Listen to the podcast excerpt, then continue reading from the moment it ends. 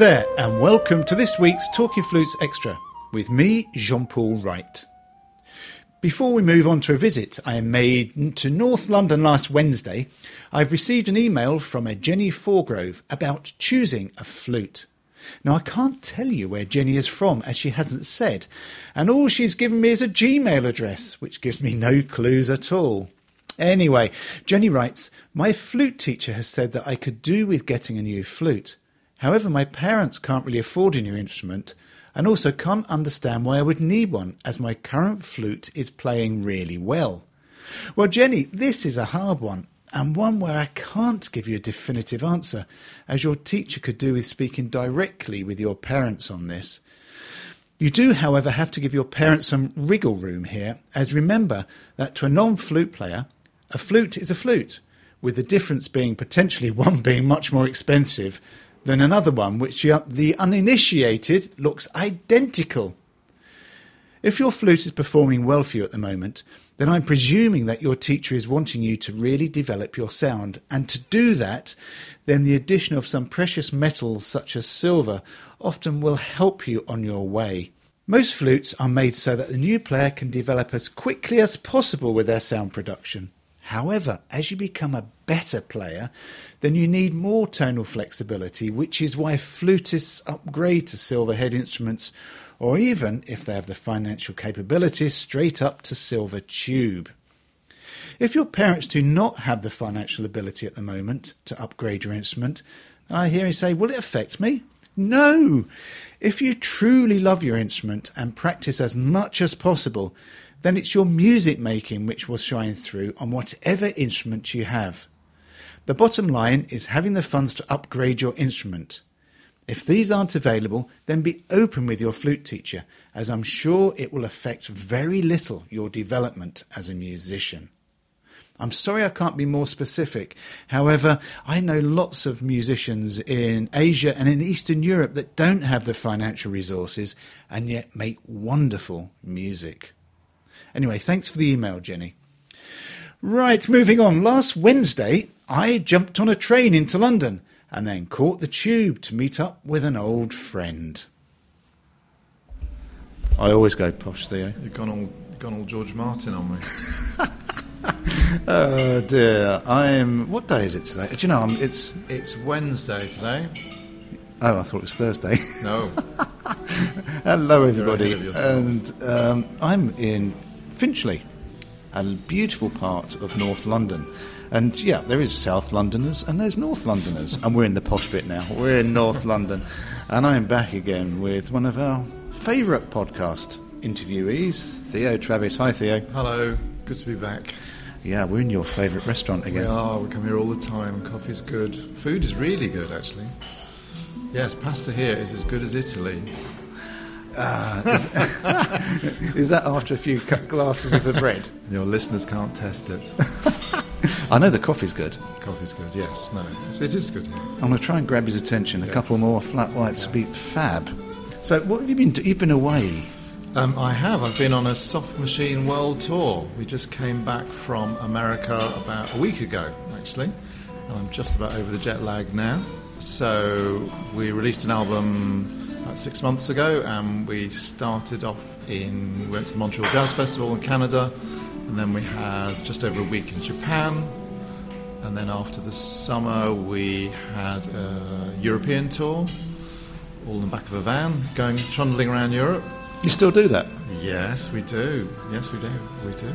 we have, we have our, our, current tour manager is a super fan who started off um, just coming to all the gigs and being a mad fan, and then basically wanting to help. And he, he, he does help, and now he helps so much he actually drives the van, does the tour managing, and helps John Marshall with his drums. And stuff. All your illustrious musicians, all you old guy, you're not old, you're the youngster, of a lot of them, and you still do the tour bus.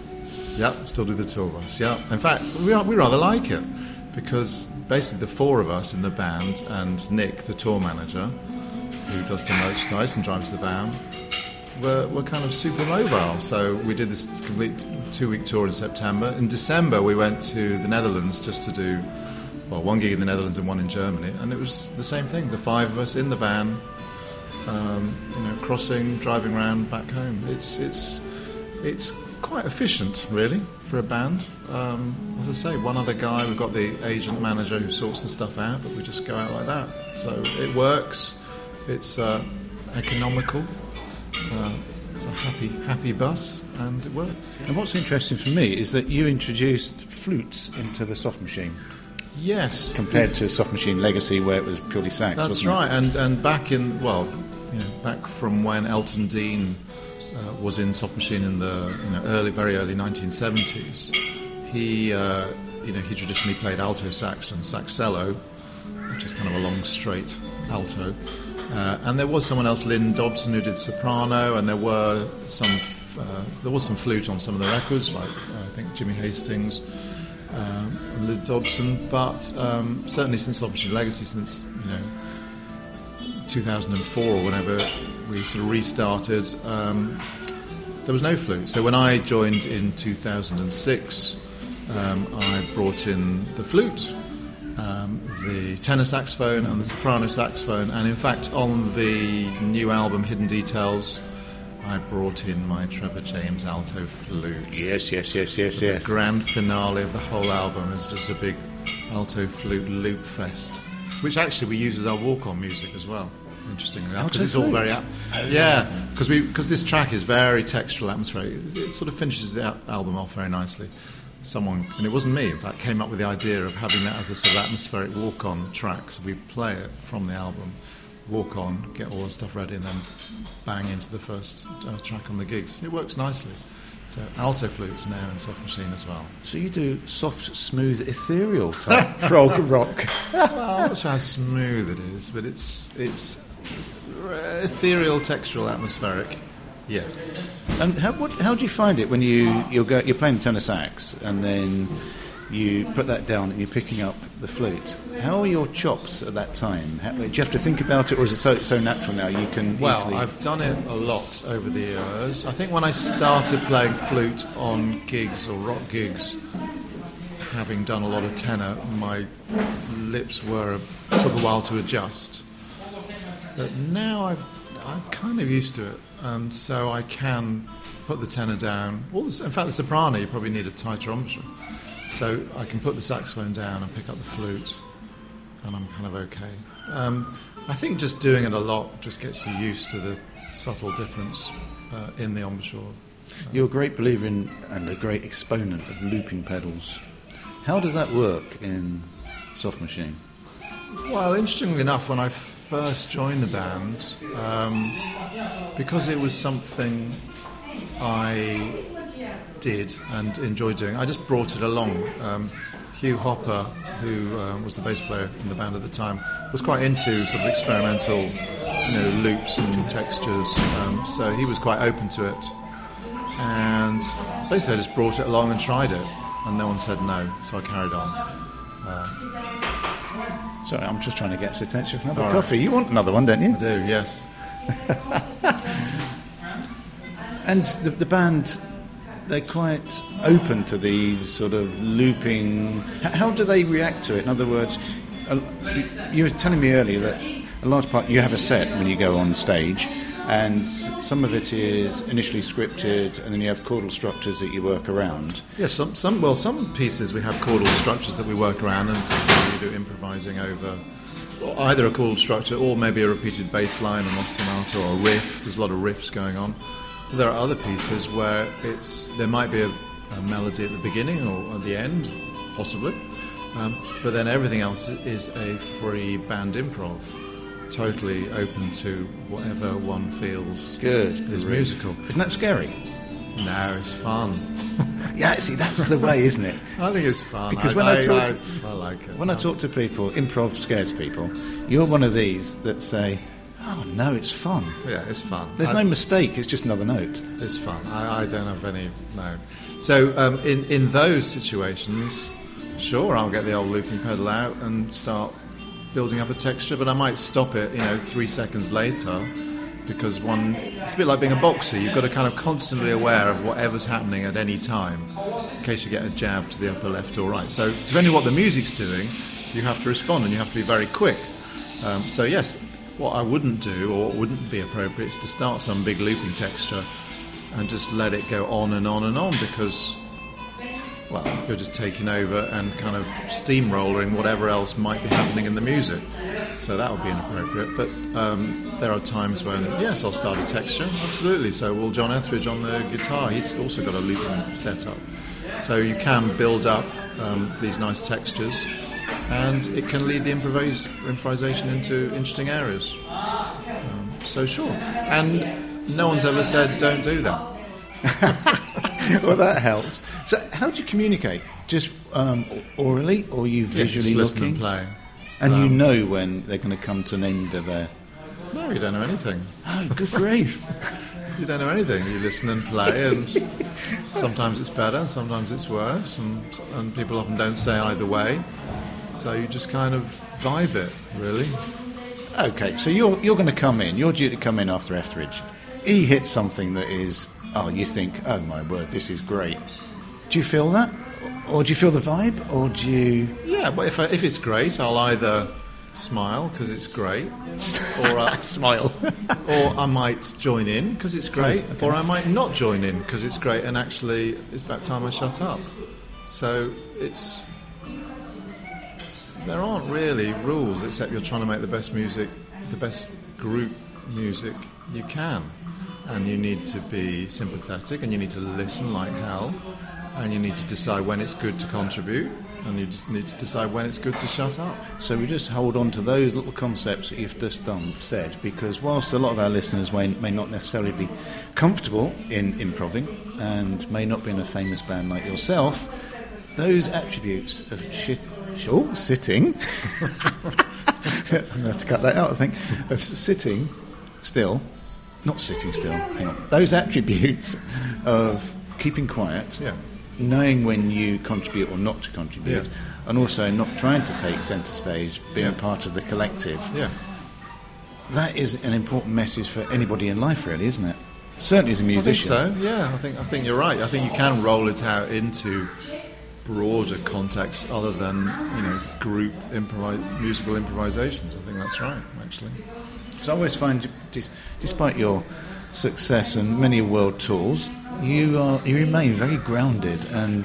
Actually, it's interesting. I was talking to a friend who teaches on a very established um, higher education music course specialising in jazz and improvisation, and our discussion was such that you know he's doing great work and it's a good department. I won't say where it is.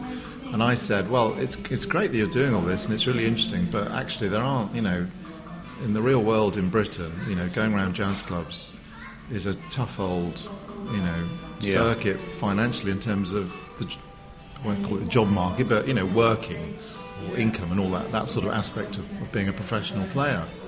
Um, and there's these various higher education courses, you know, turning out these, churning out these extremely proficient jazz musicians who can then, you know, travel 300 miles for a door money gig in Cornwall. Is it really what do you think about that?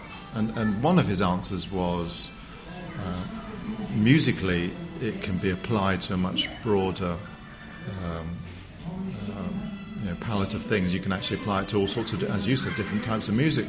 But also, it's actually a skill that you can apply to a broader thing in life. There are a lot of people who will study philosophy at university, and it doesn't mean they're going to sit in a cafe and philo- philosophize to their friends and they might do that. But actually, I mean, I actually know, interestingly, I know uh, a, an Oxbridge philosophy graduate who is now the manager of a well-known rock band. And he's a very bright, he's clearly a very bright guy, but he's also very adaptable. He's kind of taught himself about management, he's taught himself about music recording, he's taught himself about accountancy. He's just got that sparky mind and he has a way of thinking that he can apply to lots of different things, as indeed you can, as you've. Oh, I try. I try my you, best. You, t- told me before about some of your uh, understanding of thinking and psychology and how that can be applied to very broad aspects of uh, work and companies and you know life and people's response. Just the, being the presence of mind to think slightly more broadly in whatever you do, I think is a very valuable tool. No, it is, and especially ta- in this changing world. Oh, crikey! And, but if we take you back, where you are now, which is. Say you're, you're not you're not pigeonholed. Thing with you, Theo, is you're not pigeonholed in jazz. Let's say you do prog, but you're also. We, we spoke briefly about soft machine, uh, soft machine a bit earlier, where you are not stuck in the 70s, late 60s, 70s. You're bringing a new, fresh vibe to it. So it's sort of jazz and it's progressive and it's It's free improv, and It's it's free electric improv. rock, it's all sorts of things. Yeah. Yeah. but you actually started as a classical musician. But because you allowed yourself to break free, the the basis of what you learned as a classical musician, the structures, the discipline, you then just said, "Yeah, that's great. That was my roots of my tree." But then you just said, "Right, I'm going to branch out," and that is available for everybody to do if they believe they can and should do it, isn't it? Yeah, and, and, and being slightly to be. One moment. Oh, uh, yeah, we've just caught his attention. Pause. No, I'm not going to pause. Not we'll carry on okay we're going to have to make it real. We, we've got Okay, pretend. we're going to make it real. We've got pretend noise going on in here. Right. That's the coffee machine. He's on the phone listening. Um, what was he saying? I was saying about. About, yeah, anyone can. Um, he's, he's going to come over. You want something? oh yeah, I know what I was going to say.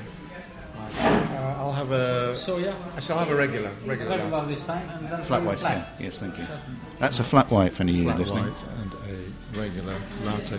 No, what I was going to say was yes. Um, I musically, yes. So I think the path we've, we've said before. So grades as a child, then a classical music degree, um, and then sort of studying jazz.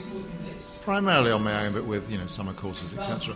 But my kind of route into prog, or, or more experimental stuff, or you know whatever, using electronics, has purely been led by uh, a, a passion for that music and wanting to have a go and getting involved. Hold on to that, everybody. Passion for music or that type of music and wanting to get involved. Because without that passion, that you wouldn't have really been able to do what you've done because it's given you the drive and enthusiasm. I think that's right. So when I was, you know, a teenager, I was a huge fan of the band Yes, and would just listen to them uh, for ages, and, and Pink Floyd and King Crimson bands like that. And obviously, being a sax flute player, you know, I'm not a guitarist or a drummer or a bass player, so you kind of, you know, I wanted to sort of bring some of that musical world into my own playing, and also I wanted to I don't know, just kind of try and uh, inspire, try and make music that I found as inspiring as I found that music. So I would try different things, you know, and I'd play with other people and basically just have a go, just try stuff. I mean, what's the worst that can happen? I, I do remember when I first started using pedals with my flute. Um, because I get that nice sort of echoey, fluty sound, which sounds nice to me, as simple as that. I would do it occasionally. I tried it in a studio in the early days and was told more than once that I couldn't do that because this was a balanced input and that was an unbalanced input and it was wrong and you can't do it. To which my response was, well, I'm doing it and it sounds nice. And I think sometimes you just have to, you know, if something, just go with what what you like and, and what how you feel you get to a sound that you like and try stuff really i mean some people i think might be keen to do what they're told is right or what they think is viable um, but i've always kind of experimented just trying to make music that turns me on and then hopefully the theory is that it turns this pair of ears on hopefully it will turn someone else's pair of ears on And that's the message for all our listeners, isn't that what music they make or what music, I'm speaking directly to the, the listeners now, is what music you make. It doesn't matter where you think you stand on the performance level as a comparison with other people. It's just that if you allow yourself to enjoy, you allow yourself to make what you believe is lovely music, lovely sounds, then it doesn't matter what anyone else thinks. Yeah, that's right. And we all have a. Every single person has a different experience of uh, music, of life, um, and therefore you're going to bring different things. I mean, everyone has. You know, if you look over your life, the stuff you've heard going back to when you were a child, you know, it's inevitably going to be a huge different combination of sounds. You know, and that it's the, the mixing of it all up compared with whatever training you've had, you know, that makes you you, and therefore will make what comes out of your writing or composing or playing uh, more individual.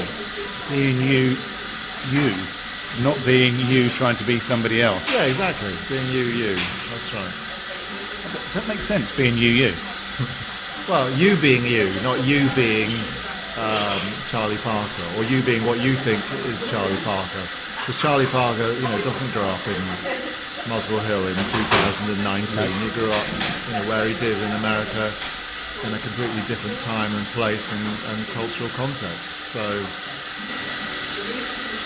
yeah, I think I think it's good if you can explore your individuality in your music because there is only one you, and therefore your music will be individual if you allow it to be. And ultimately, you've got to believe in you. I think that's right. And that's the hard bit, isn't it? To actually believe in you. Yeah, I think that's right. Um, and obviously, one doesn't know if it's going to be of appeal to others or not. But I think initially, you know, a lot of the pleasure of playing is the pleasure of playing, and therefore, you know, if you do what something that you feel is valuable and useful and musical, then uh, there's no downside to it. Do you know, I'd like to carry on, but there's just such positivity. I get, but I think the coffee's coming over again. All right. We shall we? Uh, We can pause. shall we pause and Yeah, pause say slurping. Perfect. pause for slurping, and I'd like to say, Theo, thanks again for leaving your home to come and enjoy scrambled eggs and Fine coffee. fine coffee. It's always really interesting to speak to you. I've actually, you've given me a signed copy of the album, which Yes, I'm going to go back and listen to. Um, and, go and get it, people. There's some fine looping flutes on that, in fact. Yeah, did you say the last one? Breathe. The last track, "Breathe," features the uh, the alto. and it's called Soft Machine Hidden Details. Uh, John Etheridge, as we all would know, on the electric and acoustic guitars. Theo, whoops, Theo, Theo, I need coffee. On the tenor, soprano, sax, flutes, and the Fender Rhodes piano. Roy Babbington on, as we would know, on the bass guitar, and obviously John Marshall on drums and percussion. And this is going really well, this album, isn't it? Yeah, it's been received very well. Sales have been reasonable for this day and age, um, and yeah, we're, we're very happy with it. So um, people might find it of interest. As, as I say, there's, there's a lot of different areas from tunes to quite heavy sort of you know, jazz rock to textual uh, music with lots of flutes, uh, flute, alto flute, um, uh, and sort of guitar textures uh, to tracks and a reworkings actually of a couple of old soft machine tunes as well. So it's quite a varied album. We're, as I say, pretty happy with it. So for me, come, growing up and studying a very strictly classical um, orientated way on the flute, As did I. yeah, you did, but you allowed yourself to break away. I remained within this very tight confines, this structure, and only now, in my later years, am I suddenly realizing that there is life, and there's notes, and there's textures, and there's sounds, and there's vibe, and there's a feeling. Vibe, yeah. It's all about the vibe. All about the vibe. And on that note, shall we uh, dive into Yeah. the coffee? Yeah, thank you. Thanks great for your time, Theo. Thank you very much. Absolute pleasure. Shall, shall I actually go for this one? Yeah, slurp. Good one. Thanks, mate. Again? Yep. Interestingly, a friend of mine said that one of the most important things about improvising uh, or musical improvisation on stage, if not the most important thing about it, is that it totally brings you and your life into the now. So that while you are playing, while you're improvising, you are you are actually focused on your life in that moment, which is something we rarely do. We're always thinking about what am I doing later? I'm working because I need to earn some money because I need to pay for the holiday or the mortgage next week or when I'm older I need to do this. So you're constantly thinking about not now, or you might be thinking what you did 10 years ago or what you should have done 10 years ago. So to actually have your whole mind and mindfulness focused on the now, which you do, I think, when you're improvising and really focusing what you're doing, is perhaps the most important thing about it as a player. What a bonus. Bonus bit of imp- improvisation there. as we finish our coffee. uh, right, from Talking Flutes Extra this week, thanks a lot for listening, and I look forward to speaking to you again soon. What wonderful words of wisdom they were from Theo, especially on the freedom that one can have in improvisation, providing you are in the moment.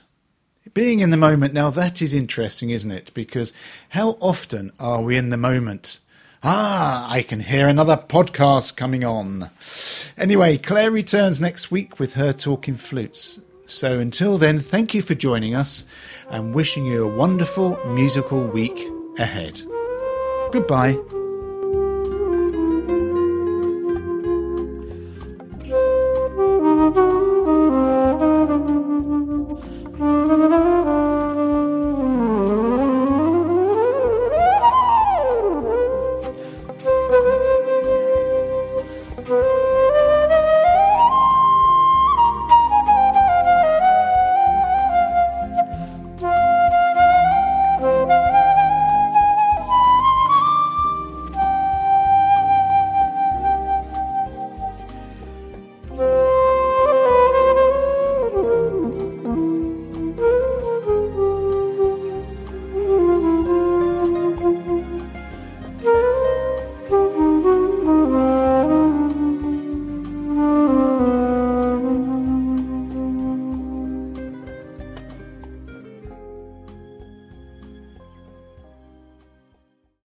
Talking Flutes and Talking Flutes Extra are podcast productions by the Trevor James Flute Company.